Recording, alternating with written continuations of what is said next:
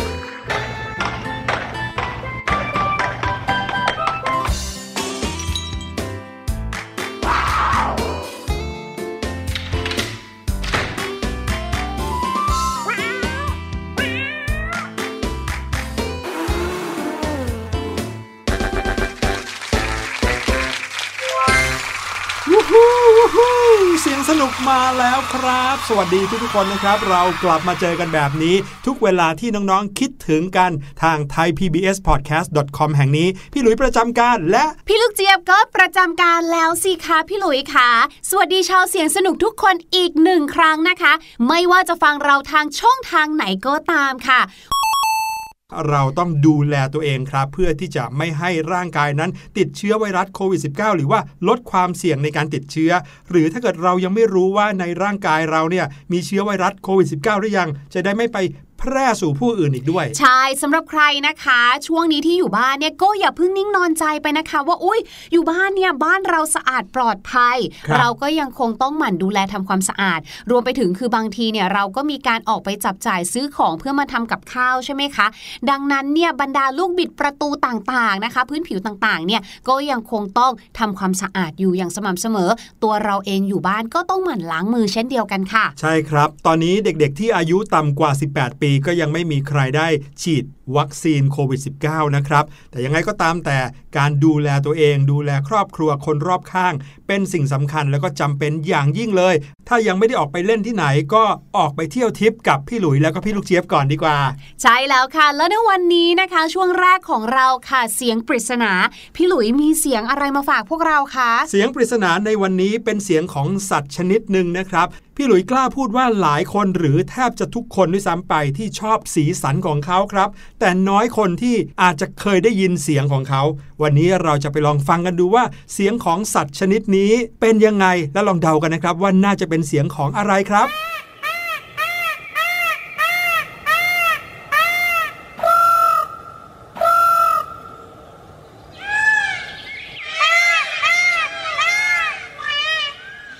เป็นเสียงร้องที่ดังพอสมควรเลยนะครับพี่ลูกเจี๊ยบ ตอนแรกเนี่ยที่พี่หลุยให้คำใบ้นะคะว่าเป็นสัตว์ที่เราเนี่ยน่าจะชื่นชอบ เห็นเขาก็บ่อยนะคะ รวมไปถึง keyword สำคัญก็คือ ตัวเขาเนี่ยมีสีสันเยอะแยะมากมายใช่แต่เราอาจจะไม่เคยได้ยินเสียงเขา พี่ลูกเจี๊ยบนึกว่าอะไรรู้ไหมอืมผีเสื้อผีเสื้อเนี่ยมีเสียงด้วยเหรอครับพี่ลูกเจี๊ยบ นั่นน่ะสิ ก็เริ่มคิดอยู่อะเสียงกระพือปีกไง โอ้โห ดังขนาดแบบ 10 เดซิเบลใช่ไหม ใช่ใช่ เอาล่ะน้องๆ ลองเดาดูก็แล้วกันนะครับว่าถ้าเกิดว่าร้องเสียงดังขนาดนี้ แหลมขนาดนี้น่าจะเป็นเสียงของสัตว์อะไรครับ แล้วเดี๋ยวเราจะกลับมาเฉลยกัน แต่ว่าอย่างที่บอกไว้ว่าเราไปเที่ยวทริปกันในวันนี้ ไม่ว่าเราจะเที่ยวทริปหรือว่าเที่ยวจริงเนี่ยนะครับน้องๆ สิ่งที่เราจะต้องพึงระวังเอาไว้เสมอก็คือ การปฏิบัติตัวของเราจะต้องไม่ไปผิดกฎของสถานที่แห่งนั้น โดยเฉพาะอย่างยิ่งถ้าเป็นในต่างประเทศ แต่ละประเทศก็มักจะมีกฎในการใช้ชีวิตนะครับในการ ปฏิบัติเพื่อจะได้ไม่ผิดกฎหมายของประเทศนั้นๆ เราจะไปฟังกฎหมายของประเทศต่างๆ ที่ เอ๊ะ ในบ้านเราในประเทศไทยไม่เห็นมีกฎแบบนี้เลย แต่ในประเทศอื่นๆ กลับมีกฎแปลกๆออกมา วันนี้เราจะไปเที่ยวกันหลายประเทศเลยครับ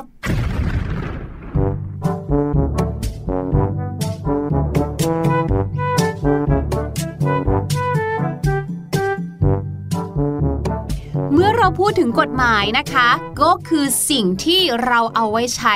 บังคับใช้บุคคลที่อยู่ในสังคมหรือว่าอยู่ในประเทศเนี่ยให้ปฏิบัติตามค่ะ ไม่ออกนอกลู่นอกทางนะคะ สังคมบ้านเมืองเนี่ยจะได้เป็นระเบียบเรียบร้อย เรียกง่าย ๆ ว่าเพื่อความสงบสุขเรียบร้อยในสังคมนั่นเอง แต่อย่างที่พี่หลุยบอกเลยค่ะว่า บางประเทศเนี่ยก็มีกฎหมายที่ฟังดูแปลกแตกต่างไปจาก กฎหมายที่เรารู้จักหรือเกินกว่าที่เราจะจินตนาการมากๆเลยอืมเช่นอะไรบ้าง มาดูที่แรกกันดีกว่าค่ะเมื่อเราพูดถึงโบราณสถานนะคะ พี่ลูกเจี๊ยบว่ามันก็อาจจะเปรียบเทียบได้กับบรรดาวัดวาอารามนั่นแหละใช่ไหมอย่างประเทศไทยเราเนี่ยนะคะ ถ้าเกิดว่าเราเนี่ยจะเข้าวัดวาอารามเนี่ยก็จะมีกฎของเขาอยู่ใช่ไหมคะใช่เช่น ห้ามใส่เสื้อกล้าม เสื้อแขนกุดหรือห้ามใส่กระโปรงสั้นกางเกงขาสั้นอืมแต่ก็จะเป็นกฎของสถานที่นั้นเนาะ ยังไม่ถึงขั้นเป็นกฎหมายที่ถ้าปฏิบัติปุ๊บจะมีความผิดปั๊บใช่แล้วค่ะ แต่ว่าอย่างที่ประเทศกรีซค่ะ กฎของเขาเนี่ยนะคะเป็นกฎหมายเลยนะคะ เกี่ยวข้องกับเรื่องของการแต่งตัวไปยังที่โบราณสถานเช่นเดียวกันค่ะ นั่นก็คือ ถ้าเกิดว่าเราจะไปเที่ยวโบราณสถานในประเทศกรีซนะคะ เราเนี่ยห้ามใส่รองเท้าส้นสูงค่ะ เหตุผลเนี่ยไม่ใช่เรื่องของความศักดิ์สิทธิ์ของสถานที่แต่อย่างใดนะคะ แต่เนื่องจากว่ารองเท้าส้นสูงโดยส่วนมากเนี่ยค่ะ มักจะเป็นรองเท้าส้นเข็ม ดังนั้นการเดินเข้าไปในโบราณสถานต่างๆ ที่เขาอยากจะอนุรักษ์ไว้เนี่ยส้นรองเท้าเนี่ยก็อาจจะสร้างความเสียหายให้กับพื้นของโบราณสถานเหล่านั้นได้ค่ะ อืมเพราะว่าถ้าเกิดพูดถึงประเทศกรีซแล้วเนี่ย โบราณสถานหลายแห่งมีอายุมานานเป็นพันๆปีนะ เทียบเท่าได้กับปีคริสตศักราชเลยก็ว่าได้นะครับ เพราะฉะนั้นก็อาจจะชำรุดเสียหายได้ง่าย ข้ามมาที่สหรัฐอเมริกากันบ้างครับ ก่อนจะพูดถึงกฎของที่นี่นะครับ น้องๆต้องนึกภาพของป้ายบิลบอร์ดก่อนป้ายบิลบอร์ดก็คือ ป้ายขนาดใหญ่ที่เราเห็นเวลาที่เราอยู่บนรถของคุณพ่อคุณแม่ เวลาขับรถไปตามถนนเนี่ยมองซ้ายมองขวาจะเห็นป้ายโฆษณาขนาดใหญ่เลยใช่ไหมครับนั่นแหละเรียกว่า ป้ายบิลบอร์ด แต่ว่าในรัฐอลาสกาของประเทศสหรัฐอเมริกานะครับ รวมไปถึงรัฐฮาวายด้วย เขาจะไม่อนุญาตให้มีป้ายบิลบอร์ดขนาดใหญ่แบบนั้นเลยครับ เพราะว่าป้ายโฆษณาเหล่านี้เป็นการทำลายภูมิทัศน์ หรือว่าไปทำลายวิว อันสวยงามของเมืองนั่นเองล่ะครับ ซึ่งนั่นก็ถามว่ามีข้อดีไหมนอกจากข้อดีในเรื่องของการไม่ไปทำลายวิวต่างๆ ของเมืองแล้วเนี่ยนะครับ ก็ยังเป็นข้อดีที่เกี่ยวข้องกับธุรกิจในท้องถิ่นด้วย เพราะว่าคนที่จะมีเงินเช่าป้ายโฆษณาบิลบอร์ดขนาดใหญ่ ก็มักจะเป็นสินค้าที่เป็นแบรนด์ขนาดใหญ่ มีราคาเท่านั้นนะครับ การที่ไม่มีป้ายบิลบอร์ดก็จะทำให้สินค้าที่เป็นสินค้าภายในพื้นที่ หรือว่าที่เขาเรียกว่า local goods เนี่ยนะครับ ได้มีโอกาสแข่งขันเท่าเทียมกันครับ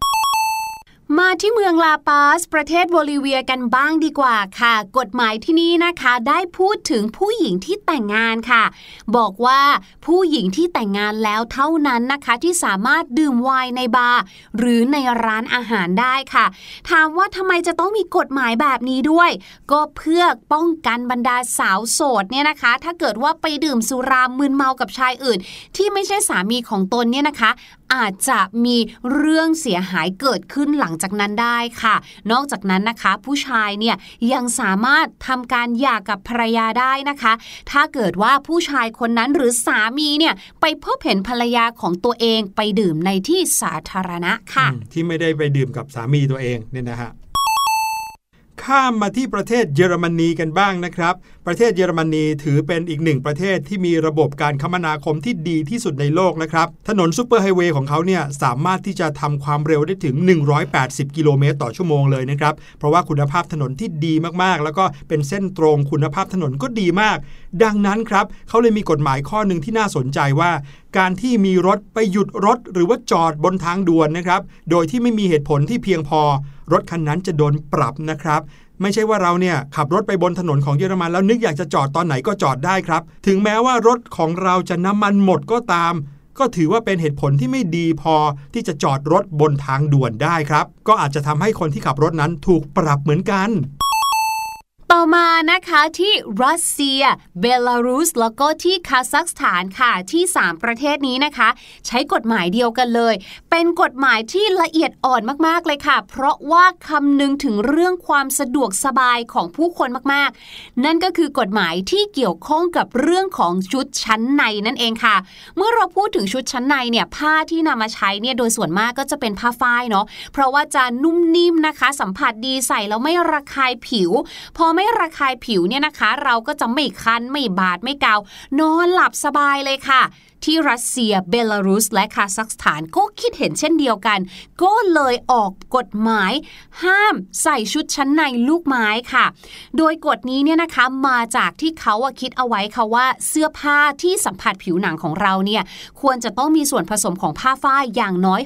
6%แต่บรรดาชุดชั้นในที่เป็นลายลูกไม้โดยส่วนมากเนี่ยนะคะ ที่ผลิตออกมาเนี่ยมีปริมาณผ้าฝ้ายน้อยกว่า 4%ซะอีก เพราะว่าเขาเนี่ยนะคะไปใช้ผ้าใยสังเคราะห์ซะเยอะ คุณสมบัติของผ้าใยสังเคราะห์เนี่ยก็คือไม่ดูดซับความชื้นเลยค่ะ นั่นทำให้เราอาจจะเกิดปัญหาผิวหนังได้ เมื่อเกิดปัญหาผิวหนังต้องไปหาหมอ เกิดค่าใช้จ่ายเกิดขึ้นอีก เห็นไหมคะ ส่งผลต่อเงินของรัฐบาลอีก เขาคิดแบบนี้ก็เลยคิดว่าไม่ได้การละต้องออกกฎหมายมาช่วยปกป้อง ทั้งตัวประชาชนแล้วก็ตัวรัฐบาลของเขาด้วยอืมแสดงว่ากฎหมายที่เกี่ยวกับชุดชั้นในในประเทศเหล่านี้เนี่ยเกี่ยวข้องกับสุขภาพของผู้คนในประเทศด้วยเนาะใช่ค่ะ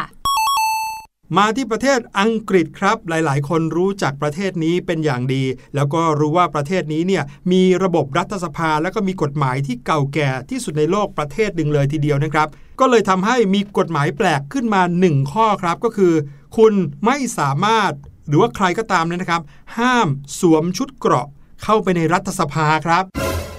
ฟังอย่างนี้แล้วก็คงจะแปลกใจว่า เอ๊ะ ใครล่ะที่จะสวมชุดเกราะอัศวินเข้าไปในรัฐสภาได้ ยุคนี้ใครจะมาทำแบบนั้นนะครับ แต่ว่ากฎหมายข้อนี้เนี่ยมีมาตั้งแต่ปีคริสตศักราช 1333 ในรัชสมัยของพระเจ้าเอ็ดเวิร์ดที่ 2 แห่งอังกฤษนะครับพูดง่ายๆก็กว่า 800 ปีมาแล้ว เมื่อ 800 ปีที่แล้วเนี่ยผู้คนก็คงยังต้องใส่ชุดเกราะกันอยู่ โดยเฉพาะอย่างยิ่งบรรดาอัศวินทั้งหลายครับ เมื่อ 800 กว่าปีก่อนเขามีกฎว่า ต่อให้คุณเป็นอัศวินคุณก็ห้ามใส่ชุดเกราะอัศวินเข้าไปในรัฐสภา แต่กฎข้อนี้ก็ยังไม่เคยยกเลิกไปนะครับ ก็เลยทำให้ทุกวันนี้ยังคงมีกฎหมายข้อนี้อยู่ว่า ห้ามสวมชุดเกราะอัศวินเข้าไปในรัฐสภา และก็มีผลบังคับใช้มาจนถึงปัจจุบันนี้เลย มาที่กฎหมายแปลกๆ น่ารักน่ารักที่นี่กันบ้างดีกว่าค่ะ ที่แอริโซนานั่นเองนะคะ ที่นี่เนี่ยเขามีกฎนะออกมา บอกว่าห้ามให้ลานอนหลับในอ่างอาบน้ำค่ะหืมถามว่าทำไมอะ ทำไมลาถึงไปอยู่ในอ่างอาบน้ำก่อน คืออย่างนี้ค่ะสำหรับฟาร์มนะคะ หรือว่าที่ไหนก็ตามที่เลี้ยงลาเอาไว้เนี่ยเขาก็ต้องมีการอาบน้ำทำความสะอาดลาถูกต้องไหมคะ ดังนั้นจะอาบน้ำทำความสะอาดยังไงเขาก็เลยเอาเจ้าลาเนี่ยค่ะ ไปใส่ในอ่างอาบน้ำเพื่อให้น้องลาเนี่ยไม่เดินหนีเพ่นพ่านไปไหนนะคะ กฎหมายเขาบอกเลยนะคะว่าลาเนี่ยสามารถที่จะยืนในอ่างอาบน้ำได้นะอืมเพราะว่าเพื่อให้คนเลี้ยงหรือว่าปศุสัตว์เนี่ยอาบน้ำให้ได้ แต่ห้ามปล่อยลาเอาไว้ในอ่างอาบน้ำจนแบบเหมือนลาหลับไป เนื่องจากว่าค่ะเมื่อปีคศ 1924 เกิดเหตุการณ์หนึ่งขึ้นค่ะ ก็คือว่ามีเขื่อนเนี่ยได้พังทลายลงจนเป็นเหตุให้เกิดน้ำท่วม ณเวลาเดียวกันตอนนั้นค่ะ มีเจ้าลาตัวหนึ่งเนี่ยถูกอาบน้ำจนเสร็จนะ แล้วน้องลาเนี่ยก็นอนสบายอยู่ในอ่างอาบน้ำเลย ดังนั้นพอน้ำในเขื่อนเนี่ยมันแตกแล้วมันก็ท่วมไหลลงมา ลาก็เลยถูกพัดหายไปไหนก็ไม่รู้เลยค่ะรู้ไหมว่าคนทั้งเมืองเนี่ยถึงขั้นต้องออกตามหาลากันเลยอะเพื่อที่จะช่วยสุดท้ายนะคะ ก็คือเสียไปทั้งเงินเสียทั้งกำลังคนเพื่อที่จะแบบออกตามหาลา ดังนั้นค่ะ ทางเมืองนะคะ หรือว่าทางแอริโซนาเนี่ยก็เลยออกกฎหมายมาเลยค่ะว่า คุณสามารถที่จะอาบน้ำลาในอ่างอาบน้ำได้ แต่ห้ามทิ้งลาให้นอนไว้ในอ่างอาบน้ำค่ะ โอ้โห กลายเป็นกฎหมายไปเลยนะคใชรับ่อืมนี่คือกฎหมายแปลกอีกข้อหนึ่งของสหรัฐอเมริกานะครับ ข้ามไปที่ประเทศออสเตรเลียครับ มีกฎหมายอยู่ข้อหนึ่งที่บอกว่าการขัดขวางงานแต่งงานในออสเตรเลียเนี่ยถือเป็นเรื่องที่ผิดกฎหมายครับ อันนี้พี่หลุยคิดตาม ภาพของข่าวที่ได้ยินในช่วงหลังๆนี้นะครับ ได้ยินข่าวเกี่ยวกับเรื่องของงานแต่งงานที่ถูกขัดขวางหรือว่าล้มไม่เป็นท่าบ่อยเหมือนกันในประเทศไทยนะครับ เรื่องนี้ถ้าเกิดขึ้นในประเทศออสเตรเลียถือเป็นเรื่องที่ผิดกฎหมายเลย แล้วก็คนที่ทำแบบนี้จะถูกปรับถึงกว่า 3 0 0แสนบาท แล้วก็จำคุกถึงกว่า 2 ปีนะครับสำหรับใครที่ไปขัดขวางงานแต่งงานของคนอื่นเขา ส่วนที่แอฟริกาใต้ค่ะ มีกฎหมายที่ออกแนวงงหลายงงเลยค่ะ เพราะว่าเขาออกกฎมาบอกว่า ห้ามเล่นมวยปล้ำกับน้องหมีค่ะ คือถ้าใครทำแบบนี้นะคะ จะเป็นเรื่องผิดกฎหมาย ซึ่งเป็นเรื่องที่แปลกมากเลยนะ ข้อแรกทำไมคนเราถึงอยากจะเล่นมวยปล้ำกับหมีก่อน ข้อที่สองก็คือว่า หมีเนี่ยนะคะไม่ได้อยู่ที่แอฟริกาใต้แบบตามธรรมชาติอยู่แล้วอะค่ะอืมจรินึงกออกไหมเออเพราะฉะนั้นเนี่ยใครเขาจะไปสู้กับหมีกันอืมถ้าเกิดว่ากฎข้อนี้ไปอยู่ในประเทศรัสเซียก็ยังพอนึกภาพออกได้นะ เพราะเป็นประเทศที่มีหมีเยอะมากๆเลย แต่ในแอฟริกาใต้แทบไม่มีหมีเลยนะครับทำไมถึงออกกฎออกมาแบบนี้ก็ไม่รู้เนาะ ประเทศสเปนเป็นอีกหนึ่งประเทศนะครับที่มีชายหาดที่สวยงามมากๆ แล้วบรรดาศิลปินบางคนนะครับเขาก็ไปก่อเป็นปราสาททรายอยู่ที่ริมชายหาดครับ แล้วปราสาททรายแบบที่เขาก่อสร้างกันเนี่ยไม่เหมือนกันกับที่เราเนี่ยเอาทรายมาสุมๆแล้วก็กองเป็นกรวยสามเหลี่ยมคว่ำนะแต่ว่าเวลาเขาสร้างปราสาททรายกันเนี่ยเขาสร้างออกมาเป็นปราสาทใหญ่โตมโหฬารมีห้องมีสะพาน มีอะไรดูเหมือนเป็นปราสาทขนาดใหญ่จริง ๆ ครับ จนกระทั่งถึงขั้นต้องมีกฎหมายเลยว่า ห้ามคนที่มาเล่นที่ชายหาดเนี่ยสร้างปราสาททรายขนาดใหญ่ รวมไปถึงเมื่อสร้างแล้วเนี่ยปราสาทเหล่านั้นอย่าให้มีความซับซ้อนมากเกินไป อย่าให้ดูสวยงามเกินเหตุ เพราะว่าศิลปินเหล่านั้นหรือว่าคนที่สร้างปราสาททรายเหล่านั้นเนี่ยเขาอาจจะ สร้างปราสาททรายนั้นขึ้นมา เพื่อที่จะเอามาเรียรายเงิน หรือว่ารับเงินจากนักท่องเที่ยวได้ อาจจะเป็นภาพลักษณ์ที่ไม่ดีต่อการท่องเที่ยวในประเทศสเปนนะครับเขาก็เลยบอกว่าอยากจะสร้างปราสาททรายก็สร้างได้ แต่ห้ามสร้างให้สวยหรือว่าใหญ่หรือว่าซับซ้อนเกินไปครับ โหแล้วพี่ลูกเจี๊ยบครับใครจะเป็นคนมาตัดสินเนี่ยว่ามันสวยเกินไปใหญ่เกินไปหรือว่าซับซ้อนเกินไปเนี่ยนั่นนะสิคะ ถ้าอย่างนั้นเนี่ยมาที่ตูลินที่ประเทศอิตาลีดีกว่าค่ะสำหรับบ้านไหนนะคะที่มีน้องหมา กิจกรรมหนึ่งที่เราน่าจะทำร่วมกับน้องหมาก็คือการพาน้องหมาออกไปเดินเล่นกันบ้าง แต่ถ้าเกิดว่าวันไหนเราเหนื่อยเนี่ย เราก็อาจจะบอกกับน้องหมานะว่า วันเนี้ยเดินเล่นในบ้านไปก่อนแล้วกันนะ ถูกไหมคะอืมแต่สำหรับที่ตูลินค่ะเขาเนี่ยให้ความสำคัญกับเรื่องนี้มากๆเลย เรื่องนี้คือเรื่องอะไร เรื่องของการที่เจ้าของเนี่ยจะต้องพาสุนัขออกไปเดินเล่น ถึงขั้นออกกฎหมายออกมาเลยนะคะว่า เจ้าของต้องพาสุนัขออกไปเดินเล่นวันละ 3 ครั้ง กฎนี้เริ่มใช้ตั้งแต่ปี 2006 นะคะ 1 ปีหลังจากที่กรุงโรมออกกฤษฎีกา ว่าเจ้าของต้องพาสุนัขเดินเล่นอย่างน้อยวันละครั้งค่ะ แล้วถ้าเกิดไม่ทำล่ะ จะเกิดอะไรขึ้น โดนปรับเลยค่ะ การปรับเนี่ยนะคะ จะอยู่ที่ 600 เหรียญหรือถ้าคิดเป็นเงินไทยนะคะ ก็คือประมาณ 18,000 บาทสูงมากๆเลย แต่สิ่งที่พี่ลูกเจี๊ยบอยากรู้ก็คือว่า แล้วเขาจะเช็คยังไงอะว่า น้องหมาเนี่ยได้ออกไปเดินเล่นหรือไม่ นั่นนะสิ พี่หลุยว่าอาจจะต้องมีการใช้เทคโนโลยีเข้ามาช่วยนะ แบบ บ้านไหนเลี้ยงสุนัขหรือว่าเลี้ยงน้องหมาเนี่ยก็จะต้องมีการฝังชิปเซตลงไปในหูของน้องหมาอืมเหมือนอย่างที่หลาย ๆ ประเทศเขาทำกันนะครับ แล้วคนที่มีหน้าที่ตรวจตาก็ดูว่าชิปอันเนี้ยที่อยู่ที่หูของน้องหมาตัวเนี้ยได้มีสัญญาณว่าออกไปเดินเที่ยวที่ไหนบ้างหรือเปล่า เช็คใน Google Map อะไรอย่างนี้โหแต่คนที่จะทำหน้าที่นี้ก็ต้องทำงานหนักเหมือนกันนะ เพราะพี่หลุยเชื่อว่า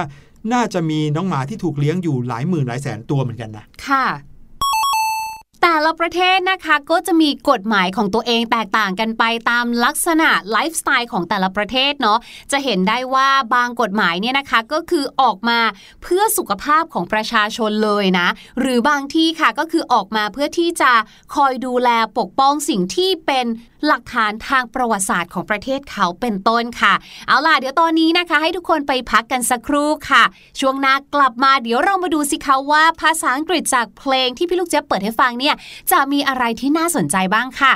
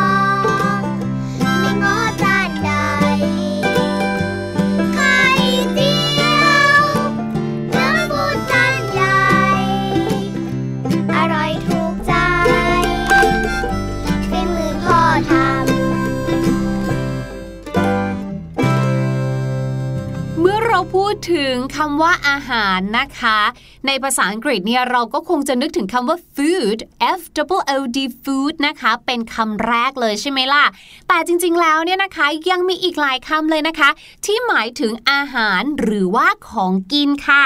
ยกตัวอย่างง่าย ๆเลยนะคะ น้องๆน่าจะเคยได้ยินเมนูนี้นะคะ ก็คือ happy meal happy meal ทำให้เรารู้เลยนะว่าอ๋อคำว่า meal M E A L meal เนี่ยนะคะ ก็แปลว่าอาหาร หรือว่ามื้ออาหารได้เหมือนกันค่ะ ที่พี่ลูกเจี๊ยบบอกว่า แปลว่ามื้ออาหารเนี่ยยกตัวอย่างเช่น ในหนึ่งวันเนี่ยนะคะ เราก็มักจะกินข้าว 3 มื้อ หรือว่า three meals นั่นเองค่ะ ต่อมาค่ะอีกหนึ่งคำนะคะ ที่แปลว่าอาหารได้เหมือนกันคำว่า diet นั่นเองค่ะ D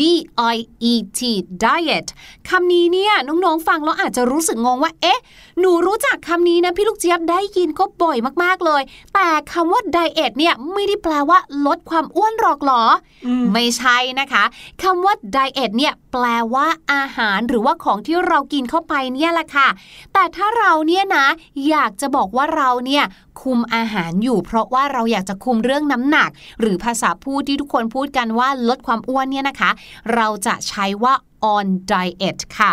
I am on diet แปลว่าฉันเนี่ยอยู่ในช่วงของการคุมอาหารการกิน ก็คือเป็นช่วงที่ฉันนั้น ระวังในเรื่องของน้ำหนักนั่นเองค่ะ ตอนนี้ได้เวลาที่เราจะมาเฉลยเสียงปริศนากันแล้วครับ ไปฟังกันดูอีกสักทีหนึ่งว่าเสียงสัตว์ชนิดหนึ่งที่เราชื่นชอบสีสันของเขา แต่แทบจะไม่เคยได้ยินเสียงร้องของเขานั้น คือเสียงของอะไรไปลองฟังดูครับ